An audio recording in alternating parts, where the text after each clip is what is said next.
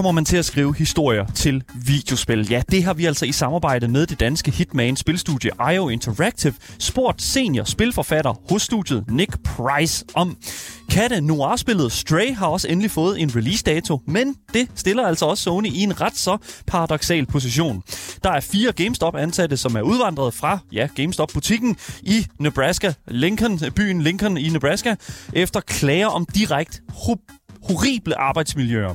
Og så har superheltene Spider-Man og Scarlet Witch fået snedet sig ind i Fire Axis' kommende Marvel-spil Mar- Marvel Midnight Suns.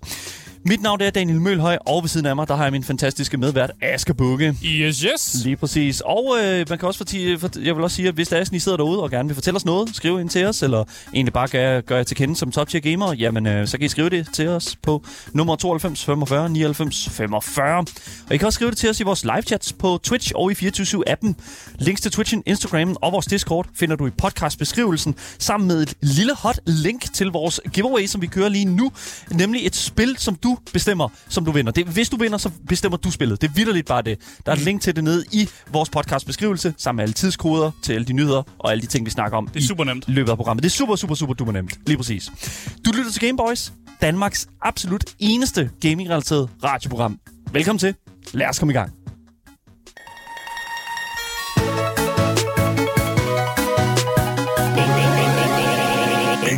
Det er vanvittigt sjældent, at spiljournalister som os her på Gameboys får lov til at stikke hovedet ind hos de her store spilstudier på sådan en helt almindelig fredag. Og endda også interview nogle af de her kloge mennesker, som sidder øh, og laver de her spil, som for eksempel Hitman og det her nye kommende James Bond-spil og den slags. Men det er altså lige præcis det, som det danske gigantstudie IO Interactive simpelthen tillod os at gøre. Så i øh, løbet af de her næste kommende par uger, så vil vi altså her på Gameboys øh, komme til at udspørge en masse forskellige mennesker fra Hitman-studiet omkring deres arbejde for studiet, deres historie om, hvordan de landede hos IO Interactive, og selvfølgelig deres råd om, hvordan du, som der sidder ude og lytter med, kan komme til at arbejde med det, som du sidder og brænder allermest for, nemlig at lave videospil. Mm. Og personen, som vi har interviewet i, øh, hos IO Interactive, øh, og som vi skal høre fra i dag, det er altså personen Nick Price, som sidder som senior writer hos IO Interactive, hvor han har altså været med til at lave en hel masse hos studiet. Han havde siddet der i hvor mange år? Var det 14 år? Ja, det er ja, vanvittigt. det var i hvert fald... sindssygt Han svarer på spørgsmålet i interviewet. Det gør han lige præcis, og han ja. Ja. svarer også på en hel masse. Han laver en lille fantastisk, øh, hvad hedder det nu, sådan starter kit til en øh, sådan spirende forfatter inden mm. for det her medie her. Så jeg synes sådan set bare, at vi skal, at vi skal afspille interviewet, vi skal afspille klippet, hvor vi jo selvfølgelig sidder inde hos IO Interactive på fjerde sal her, Ja, Øh, over på den anden side af gaden for, for 24 Det er så fantastisk. Men det er stadig et kæmpe lokale. Altså, som ja. sagt, fire sale, og de, der er altså bare mange medarbejdere der. Man Ja. kan godt mærke, det her det er altså et, øh, et dansk AAA-studie, Det er som det de er virkelig. kommet ind hos. Men øh, lad os sætte det over til øh, dagen derpå. Lad os høre fra Nick Price. Skal vi ikke øh, starte med at øh, introducere dig selv? Øh, hvem er du, og hvad laver du her hos IO Interactive? Jamen, jeg hedder Nick. Jeg er det, der er, bliver betegnet som seniorforfatter øhm, her hos IO, så mit job er at finde på historier, øh, figurer, alt, som man hører og siger og øh, oplever i spillet, der har nogle historiekarakterer, det er det, jeg sidder og laver og finder på. Der er meget, der afhænger af dit arbejde, lyder det som om. Ja, det kommer jo lidt an på, hvad for en type spil man laver, men det er i hvert fald en central del i den forstand, at vi prøver at hjælpe med at øh, skabe noget mening ud af det gameplay, som man engagerer sig med. Men også sådan et spil som for eksempel Hitman, som jo har de her baner med de her sådan lukkede historier nærmest, Mm. ikke? Altså sådan, du har de her targets.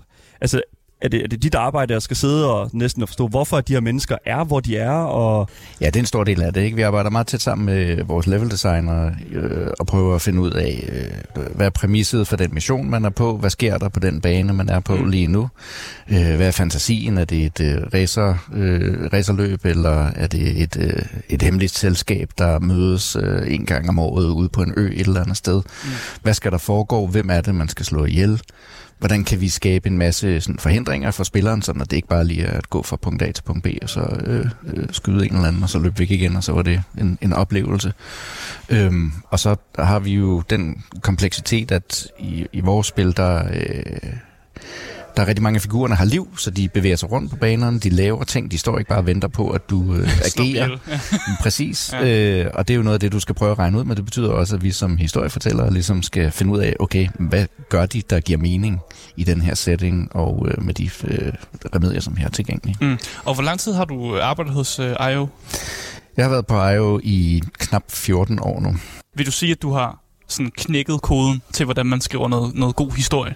Øh, til Hitman i hvert fald, ja. Øh, men det kommer jo an på, hvad det er for nogle spil, man laver. Ikke? Mm. Kunne du ikke, kunne du ikke altså, kunne du skrive historie til altså, andre stories, altså Last of Us, for eksempel universet, altså den slags der. Er det noget, som du vil føle dig øh, komf- øh, altså, komfortabel i at sidde og skrive? Ja, ja, ja det, vil jeg, det vil jeg godt kunne. Mm. Mm. Øh, øh, men altså, man kan sige, det er meget... Den måde, vi laver Hitman-spil på, er måske lidt anderledes i forhold til, hvordan man laver mange andre typer spil i den forstand. At vi har...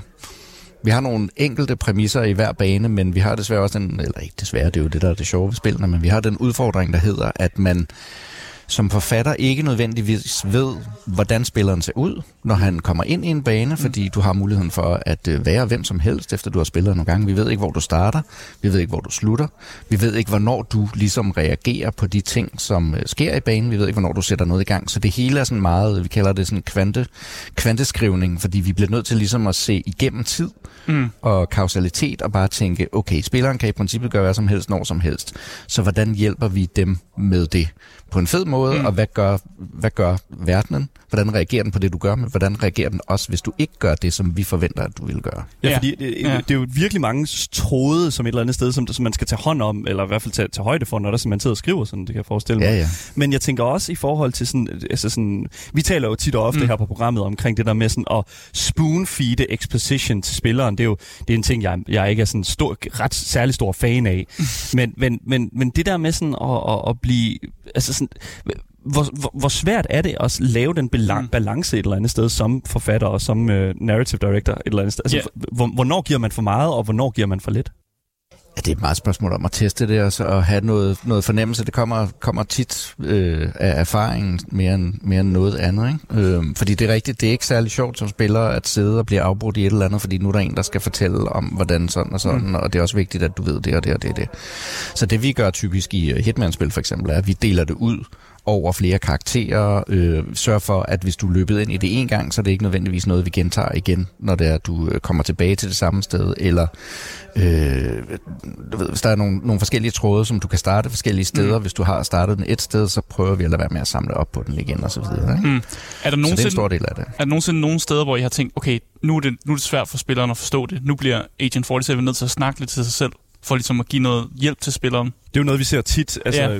i så sent som, øh, hvad var det, vi talte Sniper Elite 5, ja. Lige eksempel, fem, ja. hvor, hvor at, øh, ham her Karl, han er nødt til at simpelthen at fortælle, ah, der står nogen derovre, det må jeg nok hellere tage mig af. Ja, det er jo meget håndholdt. Vi prøver at lade være med at håndholde okay. Okay. i, den, i den forstand. Vi, vi, vi udviklede jo øh, de her mission stories, som var sådan lidt... I princippet er det det, vi altid har gjort, men vi lagde ligesom et, et lag af guidance henover, Mm. hvor vi sagde, okay, nu starter der et eller andet her, øh, og så brugte vi så vores, øh, vores øh, hvad hedder det, UI til at fortælle, at når du kommer herhen, og du hører den her samtale, så sker der nok et eller andet, som du måske vil øh, kunne udnytte senere hen. Mm. Det kan man slå fra, hvis man har lyst. Øh, det gør det sværere, men det er jo også en del af, af, af bilen. Ikke? Øh, vi har jo Diana, som selvfølgelig nogle gange fortæller dig, hvordan og hvorledes. Så det kommer lidt an på, hvor kompleks en Mm. mission er, eller hvor kompleks øh, en, en situation, du har skabt for dig selv Mm. øh, tit. Øh, om hvorvidt hun ligesom guider dig eller ej. Men som udgangspunkt prøver vi at lade være.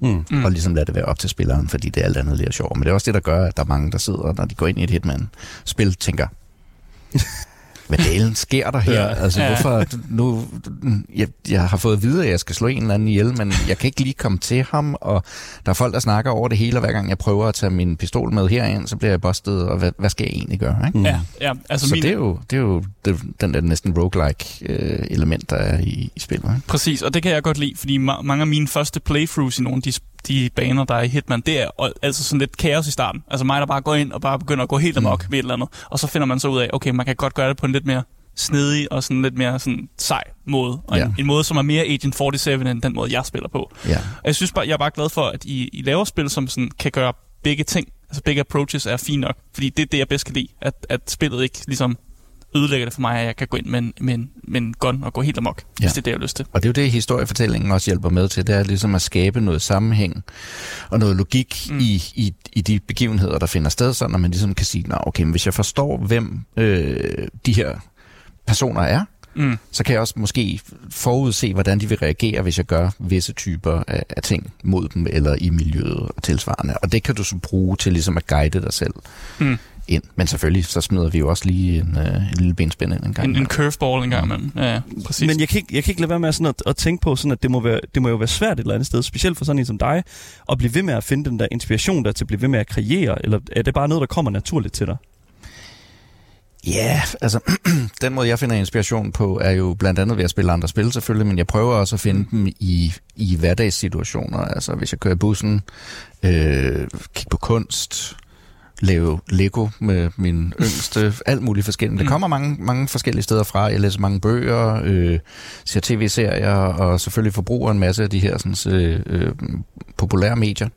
Øh, så det er meget forskelligt. Jeg vil sige, når vi, når vi sådan er i, i dyb produktion, så er det på en eller anden måde som om, at verden omkring mig ændrer sig en lille bitte smule. Når man, når man begynder at gå og tænke i mm. Hitman-baner og Hitman-regi, så lægger man meget mere mærke til, at hov, den der sådan, ting deroppe kunne i virkeligheden godt være lidt en dødsfælde, hvis det var, at man gik ind under den, eller kan vide, hvad der skete, eller, eller det der er sjovt. Den måde... Øh, den her arkade er en øh, rettet på, som jeg bevæger mig igennem lige nu, kan videre, man ikke kunne bruge det og sådan noget. Der. Så begynder man sådan automatisk bare at se verden på en, på en lidt anden måde. Altså det er ikke sådan, at du, når du så er for eksempel inde på hovedbanegården, at du så begynder at se dødsfælde overalt, eller begynder virkelig at lægge mærke til folks samtaler eller sådan noget? Nej, jo, jamen, jeg lytter nemlig mere til, hvad folk ligesom siger, fordi meget af det, vi laver er jo også øh, de her sådan, tilfældige øh, sådan, verdensopbyggende samtaler, hvor folk bare står og snakker sammen, og mange af dem er tit sådan rimelig skøre eller sjove, eller hvad det nu måtte være. Og der kan man jo også række inspiration inspiration både fra den virkelige verden, eller ting, man ser i film, eller noget, man har oplevet, eller et eller andet. Ikke? Det er virkelig en god pointe, fordi jeg synes virkelig, det er ofte, at man sådan glemmer lidt, at, at, at når folk står og taler sammen, så er det jo sådan, selvfølgelig de står og har en samtale, men det er sådan det der med sådan den der, hvis du er uden for den gruppe der, og hvor meget du egentlig hører det i periferien, mm. det skal du også være en del af i, i selve sådan, hvad kan man sige, mm. gameplay-versionen af sådan Agent 47 men, men jeg, jeg bliver jo også en lille smule sådan nysgerrig på, i forhold til sådan, altså selvfølgelig, man går ud, du går ud blandt øh, den virkelige verden og sådan, men, men altså sådan rent uddannelsesmæssigt, altså hvad har du så, Nick? Altså hvad, hvad ligger du så inde med? Øhm, ja, øhm, jeg har en bachelorgrad, øh, som jeg tog for mange år siden i kulturstudier og psykologi. Okay. Og så tog jeg lidt fri øh, fra universitetet, fordi jeg ikke helt kunne finde ud af, hvad jeg egentlig gerne ville. Jeg begyndte på en engelsk overbygning, øh, fordi jeg havde en idé om, at jeg gerne ville være forfatter. Og så synes jeg, at kulturstudier, psykologi og engelsk var en meget god kombination der, mm. så jeg lærte lidt af det hele. Øhm, men jeg gik lidt død i det, og så øh, endte jeg faktisk med at øh, blive spiljournalist. Og var det i en årrække. Øh, har siddet som redaktør på det, der hedder PC Player, eller hed PC Player, det eksisterer ikke lige længere. Mm. Øhm, og så Øh, da jeg ligesom havde gjort det i nogle år, så tænkte jeg, ah, det der spil der, det er nu meget sjovt. Lad os lige se, om man kunne komme ind i det på en eller anden måde. Ikke? På mm. den anden side, nu havde jeg set så meget af, øh, hvordan det var at være forbruger, og jeg havde snakket med en masse udviklere og sådan noget, og syntes, at det virkede spændende. Så jeg øh, søgte ind på IT-universitetet, og tog en uddannelse derindefra. Det var inden spiluddannelsen, den var etableret, men ja. øh, øh, tog så en, en uddannelse, der lå så tæt op af spildesign, som det ligesom kunne være. Og så, da jeg var, øh, da jeg var færdig der i 2006, øh, gik jeg ud og fik et arbejde øh, som spilforfatter, øh, og var øh, i et firma i, i nogle år, inden jeg kom til IO. Jeg elsker, hvordan du mm. får det til at lyde som sådan en helt sådan, ja, jeg fik en uddannelse, så gik jeg ud og fik et arbejde. det lyder det, næsten planlagt. Det var, det var ekstremt heldigt. Øh, det var, det var fordi, jeg havde etableret et godt forhold til øh, en Ph.D. Øh, derude, som var i gang med at starte en virksomhed, og så tilfældigvis, da nærmest, jeg tror det var 14 dage efter, at jeg afleverede mit speciale, havde brug for, at der kom en. Og så var det jo bare, jamen det, det kan jeg da sagtens. Mm. Altså, jeg havde aldrig skrevet til spil før, men så, det kunne jeg da godt det kunne godt tænke mig sådan at, mm. at, at komme ud sådan og lige at spørge sådan, fordi altså, hvis ikke du havde haft det her netværk, hvis ikke du havde haft det her kendskab her, hvor, hvor lang tid tror du, du ville have gået på det her tidspunkt, før du ville have landet det arbejde, som du egentlig gerne ville lave her? Altså jeg vil sige, som spilforfatter, det, det er rigtig svært. Der er meget, meget få reelle øh, stillinger, sådan fuldtidsstillinger øh, til den slags. Langt de fleste er jo freelancer. Ja, det er det. Øh, det vil nok have taget tid. Altså, der vil jeg nok være endt som, øh, som mange andre med at øh, have startet min egen virksomhed i virkeligheden, og så bare prøvet at øh, pitche til diverse små virksomheder rundt omkring osv. Nu havde jeg jo et rimelig godt netværk, fordi jeg kendte mange kvæg mit arbejde som journalist, så jeg havde jo en stak øh, visitkort, hvor jeg formentlig godt kunne have fat i folk, men det, det er jo det er ikke usandsynligt, at jeg så måske var ind i udlandet i virkeligheden. Mm. Mm. Jeg bliver også nødt til at spørge, bare sådan rent teknisk. Vi behøver ikke gå så meget i dybden med det, men sådan, hvilke programmer sådan, er det, du arbejder med, sådan, når du laver dine sådan, spilforfatningsting? Er det bare, du åbner du bare et sådan, du ved, Word-dokument og begynder at skrive en masse? Eller er Google der nogle, Docs. Ja, eller sådan noget. Eller er der nogle specifikke programmer, du bruger?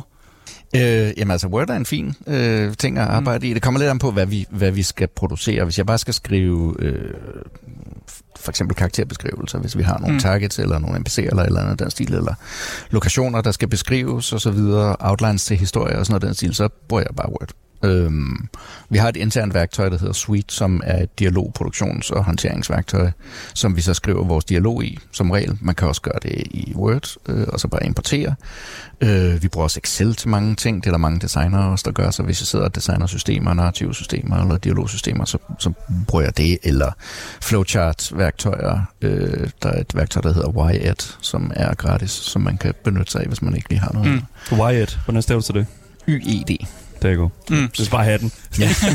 bare dem derude, der er Bare interesseret. lige, lige præcis. Ja. Men, men jeg bliver også nødt til at spørge et eller andet sted, fordi altså, hvis, hvad er sådan det bedste råd, som du kan give til et ungt menneske, som der gerne vil arbejde med man kan sige, det, som du laver, Nick? Mm. Altså, hvad, hvad, der sidder en, en helt pur ung person her, som tænker, fuck man, det der videospil der, det kan bare ikke lade sig gøre at arbejde med. Mm.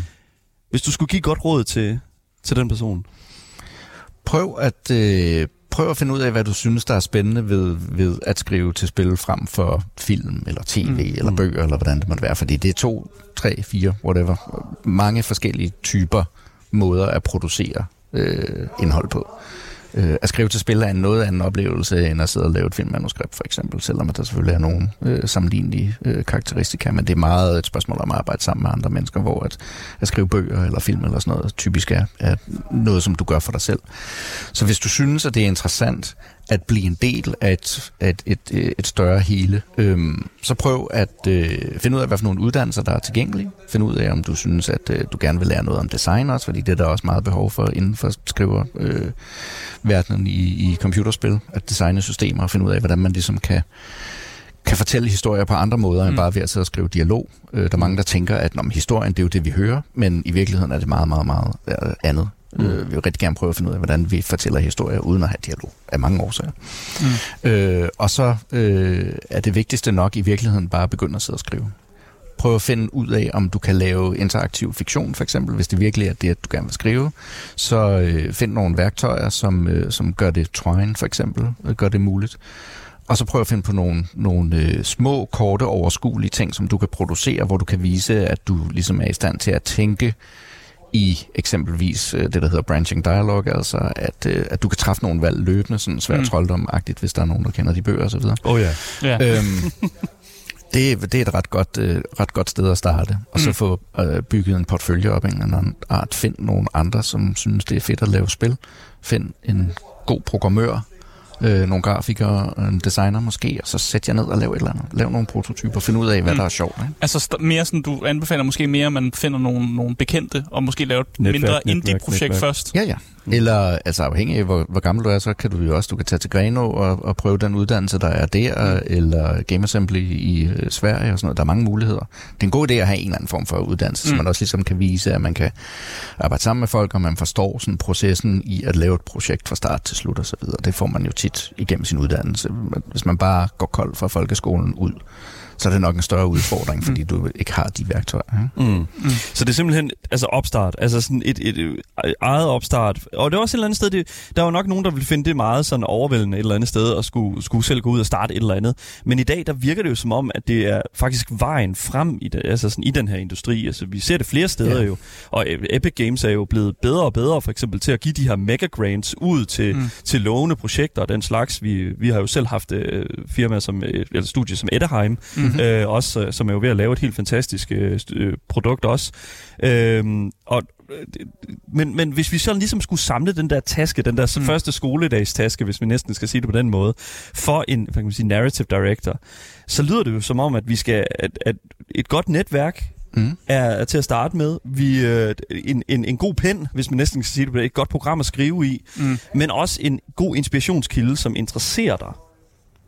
Ja, altså du, det, der er jo en, øh, en regel, der hedder at skrive, skriv om det, du, øh, du kender, og ikke nødvendigvis om det, du ikke kender. Altså, det handler lidt mm. om at have noget passion og have noget, du gerne vil ud med, noget, du gerne vil komme i gang med, om det så er et tema eller en historie, eller øh, dit, dit eget liv, eller whatever det ligesom måtte være. Mm. Men det er en god idé at starte med noget, som du ligesom føler stærkt for, fordi det er mere motiverende for dig at afslutte det, end et eller andet tilfældigt. Så det kan godt være, at du kan sådan gå ud og finde nogen, nogen, øh, nogen der sidder og siger, ja, vi, vi laver det her super fede sci-fi-spil, men i virkeligheden, så inde i dit hjerte er det fantasy. Så du gør det for at få noget erfaring og sådan noget den stil. Det kan godt være, at det ikke er den bedste idé. Så hellere bare skriv noget fantasy-prosa, eller et eller andet den stil, sådan at vi hvis du vil søge et, et job hos IO for eksempel, eller hos nogle andre spilfirmaer, at man kan se, hvad du er god til, hvad du godt kan finde ud af, hvad du, hvad du synes, der ligesom er det spændende ved, ved det værv. Ikke? Mm. Fordi der er mange måder, der er mange indgangsvinkler til øh, at blive forfatter i spilbranchen. Altså, jeg har min egen, jeg er jo ikke uddannet øh, på nogen måde i forhold til at skrive andet end sådan kommunikationsmæssigt. Mm. Øh, men vi har jo folk, som er uddannede manuskriptforfattere fra, øh, fra filmskolen, vi har folk, som har studeret film og medie, vi har folk, som er animationsuddannede. Det er alt muligt forskelligt, det er meget bredt. Vi har haft en, en, øh, en antropolog, som, øh, som har skrevet lige nu, har vi også en, der er arkeolog og linguist, der sidder hos os. Så det er meget det er meget bredt, men fællestrækket er ligesom denne her sådan, øh, evne til at identificere og fortælle historier. Mm. Og så skal man bare være indstillet på, at spil er meget anderledes end, øh, end mange andre ting. Mm. Skal man også huske at have passionen med i tasken? Ja, ja, selvfølgelig. Det skal du med alt i livet. Sådan. Ja, vi skal have den. Vi skal ja. høre det, Nick. Det skal vi jo. Men uh, Nick Price, senior writer her hos IO Interactive. Tusind tak, fordi du vil være en del af programmet i dag. Tak.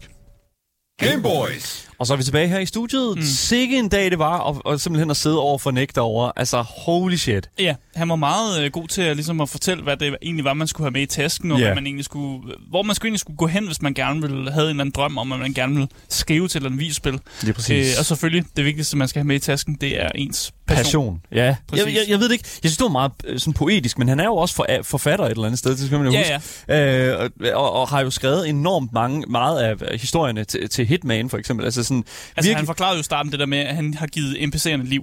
Ja. Med simpelthen, at de, de har jo et liv. Selvom de er NPC'er i et videospil, så skal du stadig ligesom, tænke på dem som om, at ja. de går hjem til et eller andet, eller de har et eller andet formål med, hvad de laver, så det er ikke bare en NPC, der går i ring mm. et eller andet sted. For det gider vi heller ja. ikke. Det, det kan vi godt regne ud som spiller, når en NPC så, lidt fast i en animation et eller andet sted. Ja, lige præcis. Altså, jeg, jeg ved ikke, jeg føler virkelig også hele den der snak omkring sådan, det der med sådan, altså, hvordan man starter, hvordan man ligesom, hvad man skal putte ned i den der taske der. Mm. Altså, vidderligt et open mindset, føler jeg, det var det, han sagde sådan. Altså, skriv om det, du kender, øh, og, ja. og, og ikke om det, du ikke kender. Nej, altså, selvfølgelig, hvis du, hvis du er i en omstændighed, som gør, at du har noget spændende at fortælle om, mm. eller du, du kommer fra en eller anden spændende baggrund, som kan give dig et eller andet information, som andre ikke ikke har, så mm. brug det i dit spil. Hvis du for eksempel, det ved jeg ikke, har arbejdet for NASA, lav et eller andet fedt rumspil. Eller Gør noget ud af det. Ja, nå, jeg prøver det. at sige, det behøver ikke være de store ting. Det kan også være sådan noget med, at du, der måske er en, en uheldig omstændighed. Det kan være, der er sket noget tragisk i dit liv, og det kan også være en måde ligesom, at cope med det på, mm. og ligesom skrive om det. Måske er der nogen i din familie, der er døde med en eller anden sygdom, og sådan noget. Det kan man skrive en historie om, og det ja. er noget, som også andre kan relatere til. Så sådan ting kan man jo tage med, når man skriver en historie, hvis 100%. det er det, man gerne, hvis det, er det, man gerne vil. Ja, jeg, jeg ved ikke, altså jeg føler virkelig sådan også, altså sådan, det, hvis, Altså, jeg føler virkelig, han var klar i mailet omkring også det der med, sådan, hvis jeg er sådan et ungt menneske, ligesom mm. skulle, skulle gå til den her opgave og gerne ville skrive historier og sådan til videospil. Han sagde jo, at der var ret stor forskel på at, at skrive altså sådan historier til for eksempel film, end det var for eksempel at skrive til, til, til videospil. Ja, man skal vide, hvorfor man gerne vil skrive til videospil. Ja. Så, så man ligesom, fordi kan det være, at du i virkeligheden gerne vil skrive en film, film eller måske hellere vil skrive til en serie faktisk? Ja. Eller hvad, hvad er ideen med, hvorfor er det et videospil, du vil gerne skrive til? Og det er også det, han siger sådan med uddannelse og den slags, at mm. det er sådan, at den slags, der er med til Øh, ikke nødvendigvis fordi, at det, at, det, at det uddanner dig til at skrive bedre historier, men mere, at det uddanner dig til også at, at, at kommunikere bedre omkring sådan arbejde og gruppe, der, øh, gruppe altså i samarbejde for eksempel. Ja, fordi det der er meget, når man laver videospil, det er jo, at du kan ikke lave alting selv. Eller mm. det kan du godt, hvis du hedder Toby Fox, og du har en masse talenter og sådan noget. Men ofte så skal du bruge lidt sådan forskellige kompetencer. Der skal være, ja. hvis du ikke selv kan programmere, skal du bruge en, der kan programmere. Mm. Og hvis du ikke selv er super god til at skrive historier, så er der en anden, der skal kunne gøre det. Så det der med, at du har lært at arbejde i gruppe, Og det er noget, man lærer via en uddannelse. Der laver du gruppearbejde og Det gør du virkelig. og sådan noget. Ja. Så bare, bare at man har den, sådan, den skill, eller det tool i sin sådan, taske, det er jo en, en virkelig vigtig ting, som jeg også bed meget mærke i. Han sagde det der med, find en gruppe, eller find nogle mennesker, der måske gerne vil producere et spil. Opstart. Ja, Ikke? Altså sådan, øh, Fordi fordi du du skab kan- jeres eget. for du møder måske også nogle mennesker, som godt kunne tænke sig, og, og du har måske pitchet et projekt, og de er sådan lidt, åh, oh, men jeg kunne godt tænke mig at lave det der rumprojekt, fordi du har været sådan en NASA dude eller sådan noget. Ja, ja. Og så laver man sådan et projekt med nogen, man har mødt igennem sin uddannelse, og så har man noget i sin portfølje, som også det, han siger, at hvis du har vist, at du har ligesom gjort et arbejde færdigt, et, stykke, et projekt færdigt, så ser det godt ud på CV'et. Det er Ja. noget, du kan putte i din portfølje, det er noget, du kan ligesom kan, kan sige til folk derude, jamen jeg har lavet, været med til at lave det her spil. Så er du ikke bare sådan, om jeg har startet fire projekter op, men de gik ikke så godt. Folk vil gerne se, at du har lavet noget færdigt. Så, så for ligesom at sætte det ud på for sådan forfatteren og, og skriveren som Ja. vinkel, sæt et punktum. Lær at sætte et punktum, lyder det som om. Ikke? Altså Ja, ja. sådan på den måde. Og blive inspireret af realistisk ja. dialog forskellige steder. Ja. Ja. Altså ly- smuglyt til folk. Hvis Ja, det, jeg, fuldstændig. Altså, jeg blev så meget klogere på hele den her ja. Ja. verden her, efter, efter at have snakket med Nick, og jeg synes, det var vanvittigt fedt. Men øh, Nick er jo ikke den eneste person, som vi har snakket med her på, på Game Boys, fordi vi fik simpelthen lov til en helt almindelig fredag over hos IO Interactive, mm. og, øh, og hive en masse mennesker ud af deres, altså op med rødderne, simpelthen at forplante dem på fjerde sal IO Interactive, og lige, lige give os sådan, sådan, hvad kan man sige, deres starter kit. Ja. Og Nick han er jo bare en af de første, som vi har interviewet, og i løbet af de kommende par uger her, har vi altså tænkt os at fremhæve folk som Nick, som netop er kommet ind i, øh, ind i sådan studie som Interactive, mm. igennem det craft, som de elsker rigtig, rigtig højt ja, ja. Og inden for øh, videospilsindustrien. Præcis, og der er et spand. Altså, der er nogen, der har været der i 14 år, men der er også nogen, der først lige har fået arbejde. Og Inden det, for det sidste års tid. præcis, og det Så er spændende. mange forskellige positioner, øh, som vi har fået lov at låne. Mange mm. af dem sagde, at de havde travlt, og det virkede som om, de det havde rigtig, og de havde rigtig travlt, så det er vi er rigtig glade for, at de også gad at bruge sådan Ja. lige de her 20 minutter sammen med os, og lige, lige give os en snak. Yes, så næste uge, så vender vi altså tilbage med et, et, endnu et indslag her fra IO Interactive. Jeg faktisk i mit hoved kender The IO Interviews. Uh, hvad hedder det nu? Uh, The IO Felt Interviews. ja, lige præcis. Ja. Så hvad hedder det nu? Øh, lyt med næste uge igen, øh, også øh, onsdag, hvor vi selvfølgelig skal snakke med en anden branch. Jeg tror, vi skal snakke om noget no- med nogle sounddesignere, som har arbejdet mm. på alle mulige forskellige de- afdelinger af, af iOS øh, spil. Så det bliver virkelig, virkelig interessant. Men bliv endelig her på programmet, fordi nu skal vi altså over til nogle videospils nyheder.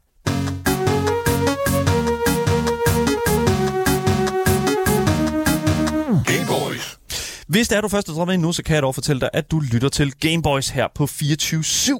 Mit navn det er Daniel Mølhøj, og med mig i studiet, der har jeg min fantastiske medvært, Asger Bukke. Yes, yes. Lige præcis. Asger, øh, kan du ikke øh, forklare mig den første nyhed, som Jo. vi skal have i dag? Fordi øh, her på Gameboys, ikke? Ja. der går vi jo normalt totalt amok, når der kommer nyheder ud. Jamen, det gør vi. Altså, vi hænger jo. Ja, det, loftet. går, det går helt amok, når der kommer nyheder ud, som handler om det kommende spil, som hedder Stray. Uff. Hvor du spiller som en kat i den her sådan lidt cyberpunk noir-verden. Ja. Det, vi går altid amok. Vi har lavet et helt program, hvor vi har inviteret Ali ind, faktisk to gange, tror jeg, for at snakke om netop det her spil. Ali er min Ali, ja. Præcis. Kæmpe, det, kæmpe kattefan. det, er, det er altså et spil, som vi, der er lidt hype her omkring, på kontoret i hvert fald. Yeah. Og derfor så gik øh, vi jo også lidt ekstra amok, da vi fik en dato på, hvornår spillet ligesom rammer hylderne, Ja. ja. eller rammer Playstation. Ja. Øh, og det sker den øh, 9. eller den 19. juli, som jo faktisk er lige rundt om hjørnet. Uh. Så det er jo faktisk en dato, som er øh, voldsomt tæt på. Ja. Men øh, datoen blev røbet i forbindelse med det, som hedder Sonys State of Play. Ja. Og det er jo der, hvor Sony lige fik lov at spille lidt med musklerne. De fik lov at vise, hvad de havde på programmet, og, øh, og annoncere nogle ting. Jeg, jeg, må, jeg må lige indrømme, jeg synes, jeg så godt State of Play, og jeg må simpelthen indrømme... Ja, jeg har synes taget, jeg har taget nogle annonceringer med, bare Ja. lige for at vise det. Der Ja. var en annoncering af Final Fantasy 16. Det er jo altid stort, når der kommer et Final Fantasy-spil. Kæmpe enormt jo. Ja, det er nummer 16, så der, må, der er et eller andet, folk godt kan lide. Så der er Resident Evil 4 Remake.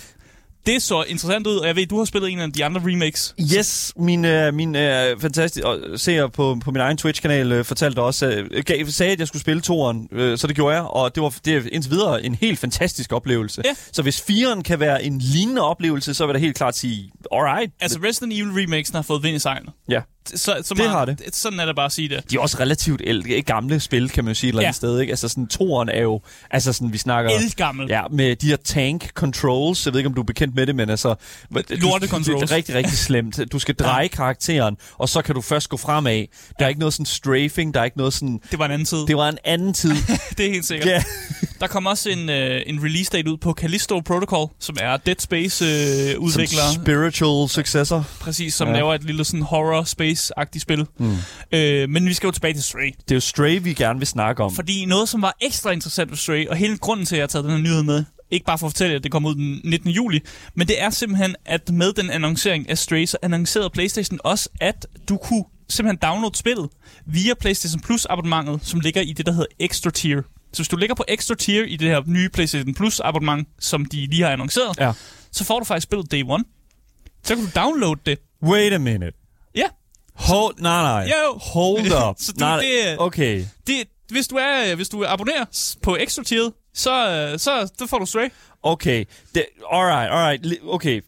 Okay, ja, ja, ja, ja, okay, jeg er nødt til lige for, så grunden til, at jeg er sådan en lille smule øh, Ja. øh, øh, rundtosset her, det er altså fordi, at Sony vidderligt har været ude og specifikt fortalt os, at Day One Titles, altså at udgive spil første dag, de kommer ud, ikke vil være tilgængeligt, altså ikke mm. vil være en ting i forbindelse med deres nyeste subscription service, altså det her, den her reworked version af deres øh, PlayStation Plus model Ja.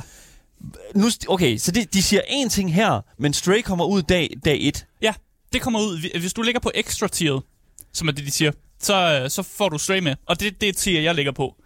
Så det, jeg, får, jeg, Men- får, jeg skal ikke betale for Stray. Men, Eller men, jo, jeg betaler på, for abonnementet men hvad fuck er det så, de mener? Hvad er det så, Jim Ryan mener, når han siger det her ting, CEO for Sony? Jeg, jeg aner ikke. Jamen, Er det sådan, er det, er det, er det okay, øh, Det kan være, det er sådan en, en God of War? Jamen, det kan være, det er sådan en exclusive ting, at det er netop fordi, de lige har reworket det, og det er sådan en, en fejring af, at nu, nu er abonnementet blevet lavet om. Her er Stray-agtigt. Det kan være, det er sådan, det skal Men tænkes. det giver jo ingen mening. Altså, det er sådan, det er jo, de siger konkret, vi vil ikke sammenlignes med vores konkurrenter. Her mener de selvfølgelig Game, Game Pass, Pass, Pass ja. altså Microsoft Game Pass. Hvilket betyder, at vi kommer ikke til at have Day One titles udgivet på vores platform. Ja. Det, hvordan, kan man, hvordan kan man tage det... Okay, ja, nej, ja, jeg, Jamen, jeg, det er rigtigt jeg, jeg tror lige, jeg, jeg tror lige, at jeg, jeg ved du, tøjrer mig selv igen til kajen her, og så, fordi jeg kan godt mærke, at det bliver en lille smule gal, fordi at vi får en ting at vide fra Sony, og, og, mm. og, og det er som om, og vi får endda også vide af, af, igennem deres sådan investormøde, at det er sådan noget, de har fortalt til deres investorer. Ja. Så jeg er bare sådan lidt sådan, okay, så Altså, jeg forstår ikke, hvorfor du, hvorfor du bliver gal. Jeg bliver jo mere glad Nu- ja. over, at, at der er åbnet en... For, men du er ikke rigtig glad, Asger. Jo, jeg er rigtig glad, jeg, for der er blevet åbnet det, jeg vil kalde en kattelem, for at der nu, Okay. for at der nu kan komme spil på deres uh, subscription-ting, ligesom Game Pass. Og det er jo Okay. fedt. Jeg kan godt lide, at de har åbnet muligheden. Altså, sælger du Game Pass, øh, eller fucking Game, øh, game øh, hvad hedder du, PlayStation Plus abonnement lige nu? Fordi jeg føler... Nej, det gør jeg ikke. Nej. Jeg siger bare, at jeg kan godt, jeg har et PlayStation Plus abonnement, og jeg, jeg synes, det er fedt, at Stray kommer Okay. på PlayStation Plus. Det her er 100% Sony, som dobler down på en beslutning, som de har taget. De kan se, at folk synes, at det er fucking lamt. Og så er der et par CEOs højere op, som kan se, ah, men vi har jo lavet det her, vi har jo gjort det på den her måde her i så mange år. Altså, øh, hvorfor skal vi lave det om?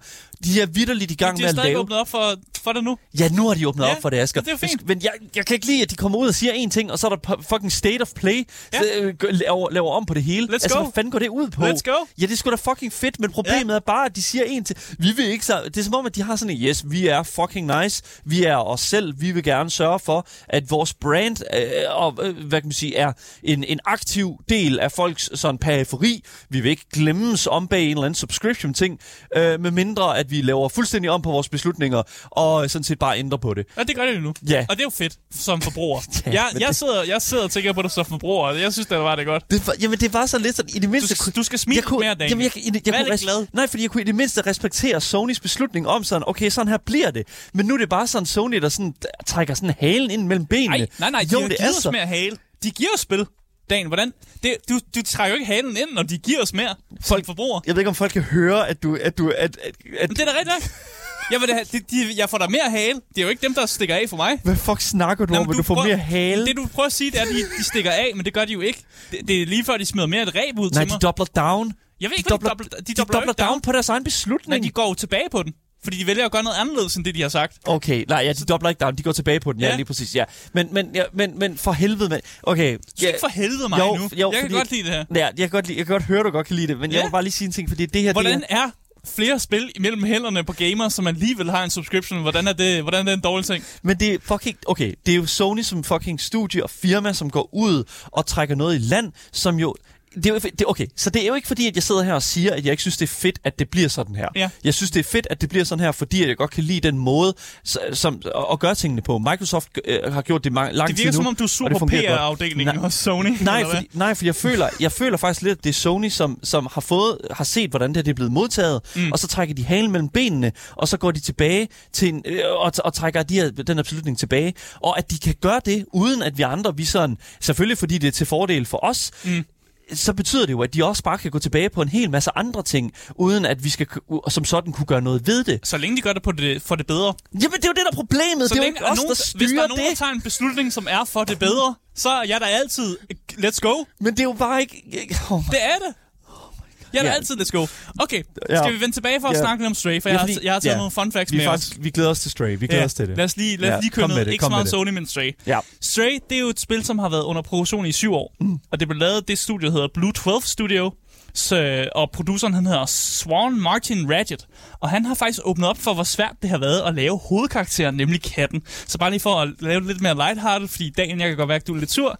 Så har jeg lige en quote her fra ham her, uh, Swan Martin, som siger, at prøve at kontrollere en kat, uanset om det er i det virkelige liv, eller når man laver et videospil, er bestemt ikke en tur i parken. Haha. Haha. Helt fra, helt fra begyndelsen vidste vi, at styring og animation af vores stjernekarakterer skulle være helt i top for at kunne formidle denne spændende følelse af færdighed og bevægelse korrekt. Så Miko, vores katteanimator, tog udfordringen til sig og brugte lang tid på at lede efter billeder og videoreferencer. Det gode og noget, noget overraskende, vi fandt, er dette. Det ser ud til, at hele internettet dybest set blev opfundet med det ene formål at være vært for masser af søde kattebilleder og videoer. Så vi endte med at have en masse godt materiale at arbejde med til referencer. Det, Er det ikke bare fedt at høre? At, jeg kan ikke at, lide det der humør, du er lige nu. Jeg, skal faktisk, jeg, er faktisk, jeg vil faktisk indrømme, jeg, reelt, jeg er faktisk lidt bange for dig lige Nej. nu. Det er sådan, det, jo, fordi Det er da sådan, fedt. Jeg bliver så glad. jeg kan sådan se det bag øjnene. Der, er sådan, det er sådan, det, jeg, der er som om, at du har sådan noget slukket et eller andet lys bag dine øjne. Men, men, Hvad var det? det er bare rigtig fedt. Det er bare så godt. Jamen, det er da godt at høre, at, at internettet er fyldt med kattevideoer, som de har brugt til uh, inspiration, ja. og det har taget dem syv år Det er så at godt. kunne lave uh, Og det- rigtig katteanimation. det, hele, den her, hele den her historie her, som er Der seriøst... blev lavet ordentlig research. Ja, hele den historie det er fyldt med fucking internetkultur. Fordi at det er sådan, jeg synes det er okay, at de sådan siger, jeg synes det er okay, at de spiller ud på, yes, vi er a video game for the, for the gamers, Ja. uh, for the internet. Ha, can ha, cat has cheeseburgers. ikke? Altså den slags, ikke? Altså, ja, men, men, men, men, men, men jeg kan bare ikke De laver ordentlig research derinde, og det, det er som en person, som også pr- prøver at lave så godt research, som jeg kan, så kan jeg respektere det. Det kan jeg. Se en masse katvideoer, og så lave nogle Ja. ja. ordentlige katteanimationer. det er godt. Det, ja, men igen, jeg glæder mig sindssygt meget til Stray, fordi at det er sådan et, øh, du, du er, spiller en kat, som skal løse gåde mysterier i Ja. et cyberpunk-univers. Ja. Det er jo et fucking genialt altså sådan pitch til et spil. Ja. Men, men, men jeg kan bare ikke... Jeg, jeg er ked af at sige det, men jeg kan simpelthen ikke komme over den Sony-ting der. Jeg kan simpelthen ikke komme Ej, over det. men- Og jeg, og jeg, må, jeg må sige, at, at, at jeg synes Men faktisk, du, at har ikke, du har ikke helt fået kattefeber endnu, Oh Dan. my god, de får bare... Fordi det der handler om katte, så, får de, så får Sony bare mega lang line, og jeg hader det. Nej, fordi nej, det var, nej. Jo! Det er da, det er da god line. Jeg Oh. tager linen. Det, jeg elsker linen. Okay. Oha, giv mig mere line, Ja, Sony. ja, det er fint. Det er, Det er det, jeg prøver at sige. Ja, okay. Fucking, Men altså, kattefeberen, den er ikke til at tage fejl af. Fordi studiet, studiet der laver spillet, det er 80% af medarbejderne, den, de ejer en kat som kæledyr. Og studiet har to kontorkatte. Er det ikke fedt?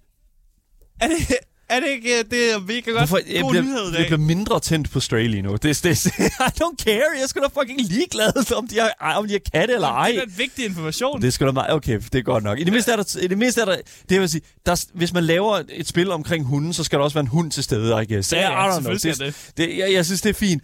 Det, det kan jeg godt lide, og det, det, det, men jeg er måske også en lille smule ligeglad. Jeg glæder mig bare til det. Hvornår kommer Stray ud, Asger? 19. juli. 19. juni. Ja. Juli. Juli. Juli. Undskyld. Juli. Juli. Undskyld. 19. juli. Yes, lige præcis. Det er Tak. godt. lige præcis. Stray kom ud den 19. juli, og jeg glæder mig sindssygt meget til det, og det tror jeg også vores fantastiske øh, ved nu, øh, medvært her på 427, Ali Aminali, også kommer til at gøre. Men indtil videre, så må vi vente en lille smule, og så må vi se, om Sony kommer til at give flere Day One øh, spil ud. Asger nikker rigtig, Ja. rigtig, rigtig Jamen, det- ja. entusiastisk på hovedet, Ja. øh, men jeg synes, det er en lille smule for uroligende, at Sony siger én ting, men så gør noget andet. Men vi får se, hvordan og hvorledes det kommer til at spille sig ud i fremtiden.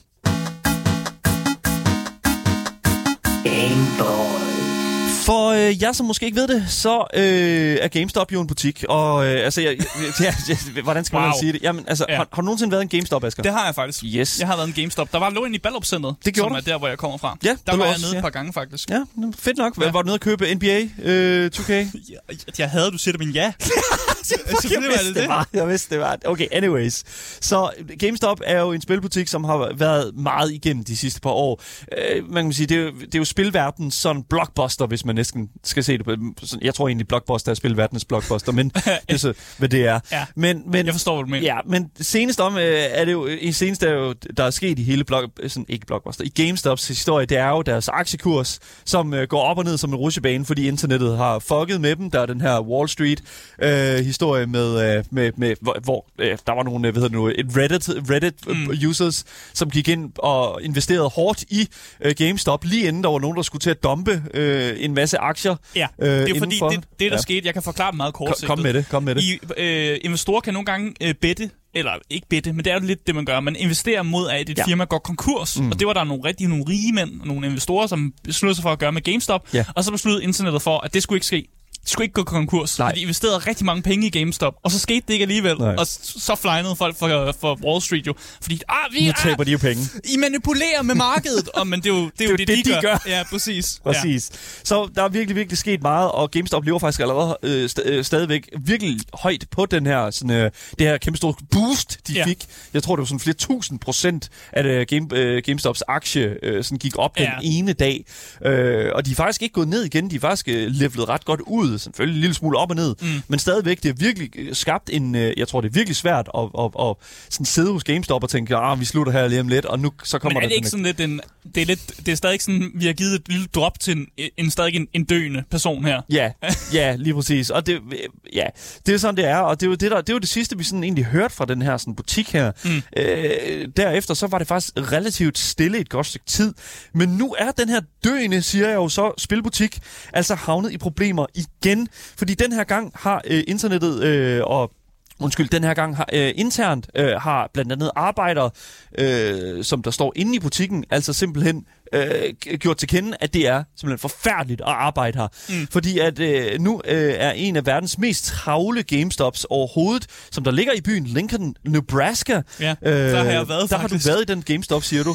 Øhm, det er engang løgn. Nej, de har nu... Har du NBA 2K? Nej, nej, nej, hold op. Undskyld. Men øh, det, simpelthen den her GameStop her, de, simpelthen, de forklarer nu, de ansatte i den her GameStop, at de simpelthen har været nødt til at udvandre. De har mistet alle deres øh, medarbejdere, efter øh, simpelthen, at, øh, hvad de selv forklarer, som har arbejdet i et fuldstændig forfærdeligt, stressfyldt arbejdsmiljø med en verbalt krænkende distriktschef. Mm. Det er simpelthen hele fire ansatte, som har valgt at udvandre, hvilket simpelthen har efterladt butikken uden personale over hele weekenden. Selvfølgelig den her Altså weekend. har de kun fire ansatte, sådan, Ja, åbenbart. sådan, over, sådan, det er det, de har. Ja, jeg kom til at tænke, ja, lige præcis, det, jeg synes også, det lød virkelig vanvittigt, ja. at der er kun fire mennesker, der egentlig arbejder der. Øh, og jeg synes, det er super interessant egentlig at finde ud af helt præcis, hvad det er, der sker for at få de her mennesker til at komme så langt ud, at de simpelthen smutter for aldrig nogensinde at komme tilbage igen. Mm. Så jeg læste en lille smule op på sagen, og det viser sig åbenbart, at det ikke er ualmindeligt, ualmindeligt for, for de her GameStops, jeg bliver ved med at sige GameStop, øh, de her GameStop-butikker, for simpelthen at være vanvittigt underbemandet. Flere steder mm. er det ofte set, at der kun er én but- person i butikken dagligt, hvilket jo er fuldstændig skørt, når man tænker på, at der stadig jo egentlig er gang i den her, der, øh, den her butik her nu, efter ja. Ja. der har været de der, øh, det der øh, opspark i, øh, Ja. i aktierne. Og hvis det var en lille GameStop, så kunne du godt give mening, at der kun var én medarbejder. Men nu har jeg jo set, jeg har set den her GameStop-butik, og jeg ved, at den er, ret, den er meget stor. Den Ja. butik, så det giver ikke mening at have en person i den her meget store butik. N- Nej, men, men nu er der jo lige, pludselig, lige pludselig blevet sådan en lille smule råd til at have de der mennesker alligevel stående, så der er butik i det. Så der skal være nogen i butikken, men de vil helst ikke... Jeg tror ikke, at de vil... Jeg tror, at der er nogen, der har fået en rigtig, rigtig god payday her mm. øh, på, på sådan administrationssiden af, af, og CEO-delen af GameStop, men det er så, hvad det er. Men det der er med det så, at de her øh, mennesker her, som er udvandret her, de siger altså, øh, at, det, at, der er flere steder, kun er en person i butikken øh, sådan til dagligt. Og der, er det har åbenbart resulteret i, at hvis de her enkelte personer i butikken vidderligt er nødt, altså, øh, skal noget, skal på toilet eller holde pause, så er de nødt til at lukke butikken. Og det er jo, sådan, hvis det, og det er jo Men normalt. de har hvis man- sikkert, helt sikkert fået at vide at, øh, af chefen, at det må de ikke. I må ikke lukke butikken. Det skal I ikke. Nå, men Det- hvad skal jeg så? Tisse i en kop? Jeg tisser, ja, så er vi ude i Amazon eller et eller andet, men det, Ja, ja, det er jo så, hvad det er. Men for, øh, hvad kan man sige, den her GameStop-butik i Lincoln, Nebraska, der var det altså ikke et midlertidigt luk, som, øh, øh, som øh, hvad hedder det nu, øh, som der blev hængt på døren, der, sådan, øh, som der er i de andre butikker der. Nixon, det var altså et skilt, hvor der stod øh, noget, som de her fire øh, udvandrede ansatte havde skrevet. Og de har altså skrevet følgende. Vi beklager at meddele dig, at vi har sagt op. Vores distriktschef har ingen respekt for os som medarbejdere eller som mennesker. Vi har fået at vide af vores distriktschef, at vi har skulle haft øh, den her butik til at opnå nogle salgskvoter og køre perfekt for 6 måneder siden. Det fik de at vide for 6 måneder siden. Hvilket var tre måneder før, at øh, mange af os overhovedet var blevet ansat. Så desværre, på trods af personalets bedste indsats, er vi ikke Gud. Okay. Fucking De vanvittigt. indkalder Gud i deres øh, opsigelse. You gotta do it. Ja, ja. Seriøst, de fik at vide, at de skulle, øh, de skulle køre butikken på en bestemt måde, Ja. Allerede inden de blev ansat. Altså, det, det, de er jo ikke, altså, eller, altså sådan, der var nogen, der havde fået det at vide, Ja. så var det blevet, så var det, havde de mennesker, der havde fået det at vide, kørt videre, så havde de sagt op, eller gjort noget andet. Mm. Lille, lille, ved Ja, du, det ved foreshadowing til noget andet, der kommer. Og så, ved det nu, havde de nye, der kom til ansat, simpelthen fået at vide, yes, I skal køre det på den her måde her. Og det havde de så kun fået haft, ja, de her, I don't know, tre måneder til at opfylde Ja. igen. Jeg, jeg tænker ikke, at de havde tre måneder til at lave seks måneders arbejde. Jo, Agtigt. Temmelig meget. Ja. Øh, men, ikke, øh, men ikke nok med det, så hvad hedder det nu, tilføjer de fire ansatte også på det her skilt her, både navne og adresser på alternative spilbutikker i området, og beskeden, brug dine penge på en virksomhed, der respekterer de sine ansatte. Det er et godt uh, statement. Yeah, jeg man. godt lide. Det kan vi rigtig, rigtig godt at lide at høre der. Det er virkelig, virkelig, for det er virkelig, der, jeg håber virkelig, de alle sammen har fået cash money for den der fucking indsats der. Mm. Det, det skilt der, det er virkelig mange penge værd, øh, hvis der er, man kan få fingrene i det, tror jeg. I hvert fald i min bog.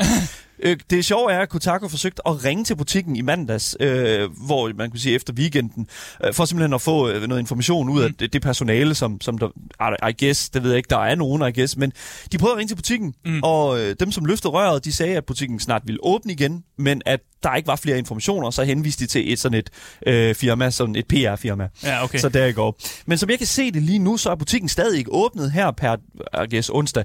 Øh, per i dag. Per i dag, ja, ja. Lige præcis. Øhm, og øh, den, øh, I don't know, øh, jeg tror stadig, jeg tror, den kommer til at være lukket et godt stykke tid, fordi der skal jo ansættes nogle mennesker til at kunne køre den, fordi det er som sagt en af de travleste GameStops Ja. overhovedet. nok kun bruge en. Det, det, det vil... Så håber Altså, jeg, at den ene lidt. person siger op. det kan man sige. Men øh, hvis man skal gå efter, hvad, øh, den tidligere butiksmanager Frank Mara han siger, så lyder det altså til, at det er ikke en god idé at åbne den her butik op igen. Fordi han siger nemlig, at for mit helbreds skyld, så var jeg nødt til at sige op. Stresset og, stressen og angsten var så slemt, at jeg havde svært ved at sove og ikke engang nød at spille spil længere. Åh, Fuck, man! sat. Jesus! Ja. Fucking GameStop, dude. Men da Frank Maurer, han øh, gik til sin lidelse omkring de her problemer, så blev han bare mødt af stillhed og trusler omkring hans arbejde. Sådan Nå, der. ja. Get fucked, man. Øh. Øh, jeg, jeg er stresset. Jeg kunne godt tænke mig at sige op. Og øh, lad være med det, vi fyrer dig. Fuck, man. Det er så, så fucking ærgerligt. Hvad fuck? Så folk havde det lort, som arbejdede der. Folk, der øh, tjente øh, deres løn var lort. Alt, øh, hvad den øverste ledelse sagde til de ansatte, var lort. Så helt ærligt, hvad havde GameStop egentlig forventet, der ville ske?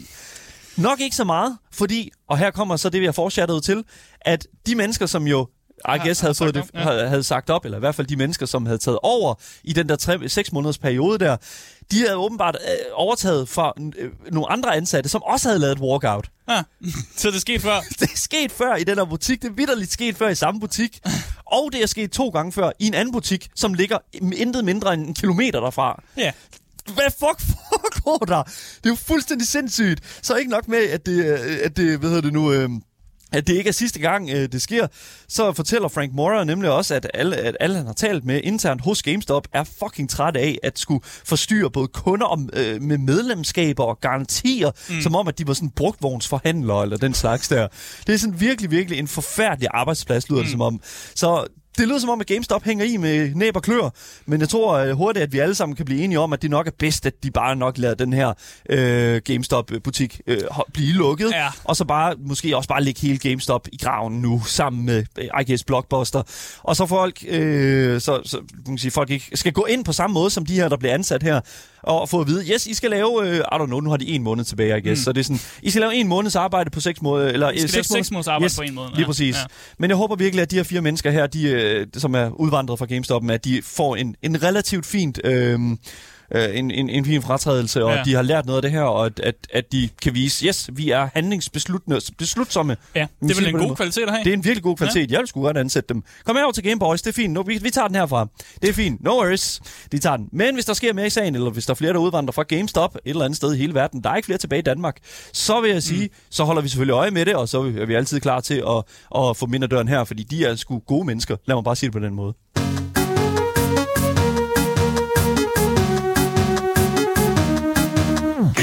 Der er sluppet et leak ud, som muligvis afslører release-dagen for spillet Marvel's Midnight Suns. Og hvis man ikke ved, hvad er Marvel's Midnight Suns, så er det et øh, spil udviklet af et studie, der hedder Fire Access. Øh, og de har fået til opgave at lave et XCOM-agtigt strategispil med, med Marvel-heltene. Og det er sgu egentlig et sted meget godt, fordi... Uh, Det er dem, der har lavet ej, XCOM. Det er Fire Access, er dem, der har lavet XCOM, så det, Præcis. pa- det er nok meget godt. Ja, at de så har fået lov til ligesom at lege med de her Marvel-karakterer, som om de var karakterer i et XCOM-spil. Ja. Øh, og der er ikke kommet en officiel dato ud, men datoen er jo nok blevet leaget eller smuttet ud, takket være øh, det, som er noget leaked box art. Så altså noget, noget art til, til sådan box art, man kan købe til spillet, Ja. og noget forudbestillings sådan, materiale, Okay. okay. man kan få med. Og, og de leakede billeder, de er altså blevet fjernet. Øh, 2K Games, som er publisher der spil, de har fjernet det på grund af noget copyright claim. Ja, det er det, vi ser du- tit jo. Hvis du leder Ja, på internettet, så du, Selvfølgelig. du, du kan godt finde nogle billeder. Internettet glemmer aldrig. Ja, det kan godt. øh, og datoen, som vi fik uh, leaget, øh, for det her leak, det var simpelthen den 6. oktober. Mm.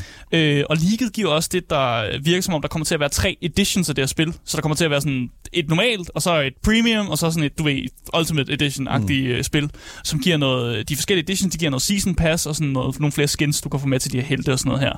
Men, udover det, så kender vi jo faktisk øh, 9 ud af de 12 Marvel-helte, som er med i spillet.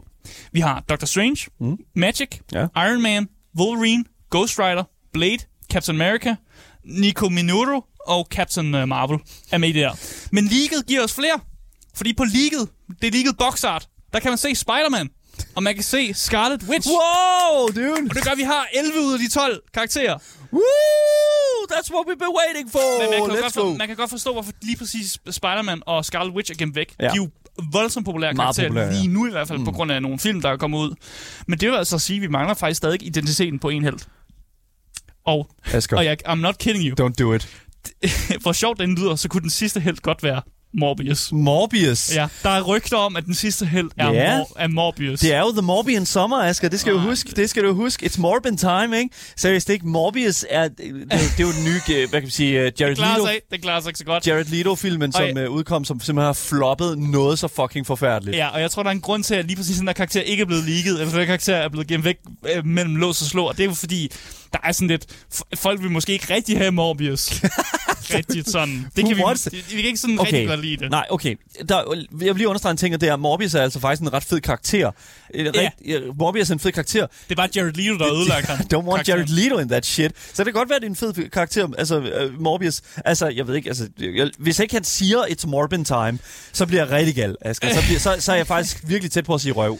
Fordi det er virkelig ikke, altså sådan, that shit is nok, altså, Morbius mm. er en fed karakter, og jeg vil faktisk ikke uh, sige nej til, at jeg også skulle spille ham i uh, Marvel's Midnight Suns. Ja, jeg kan også fortælle dig, at der nok kommer også til at være nogle cameos af nogle andre Marvel-helte eller skurke. Fordi mm. på boxartet, der bliver Venom vist. Mm. Vi får uh, The Hulk, og vi får også Sabretooth, som. Uh. bliver vist som dæmoniske forme. Så det er jo nok nogen, du skal kæmpe mod på et eller andet tidspunkt. Ja.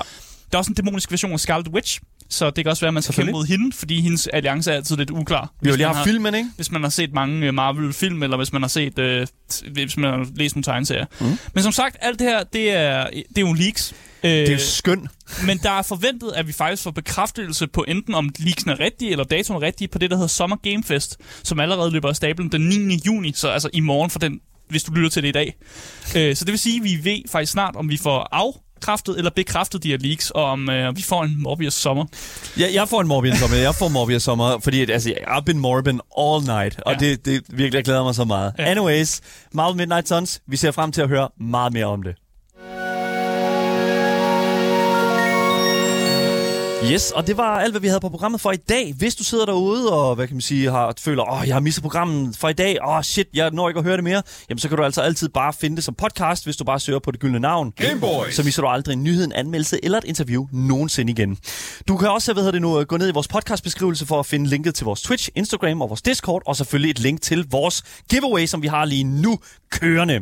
Mit navn er Daniel Mølhøj, og med mig i studiet har jeg haft Asger Bukke. Yes, yes. Vi er selvfølgelig tilbage igen i morgen med meget mere gaming, meget mere Gameboys til jer, der sidder derude og er top tier gamers. Vi ses! Hej hej!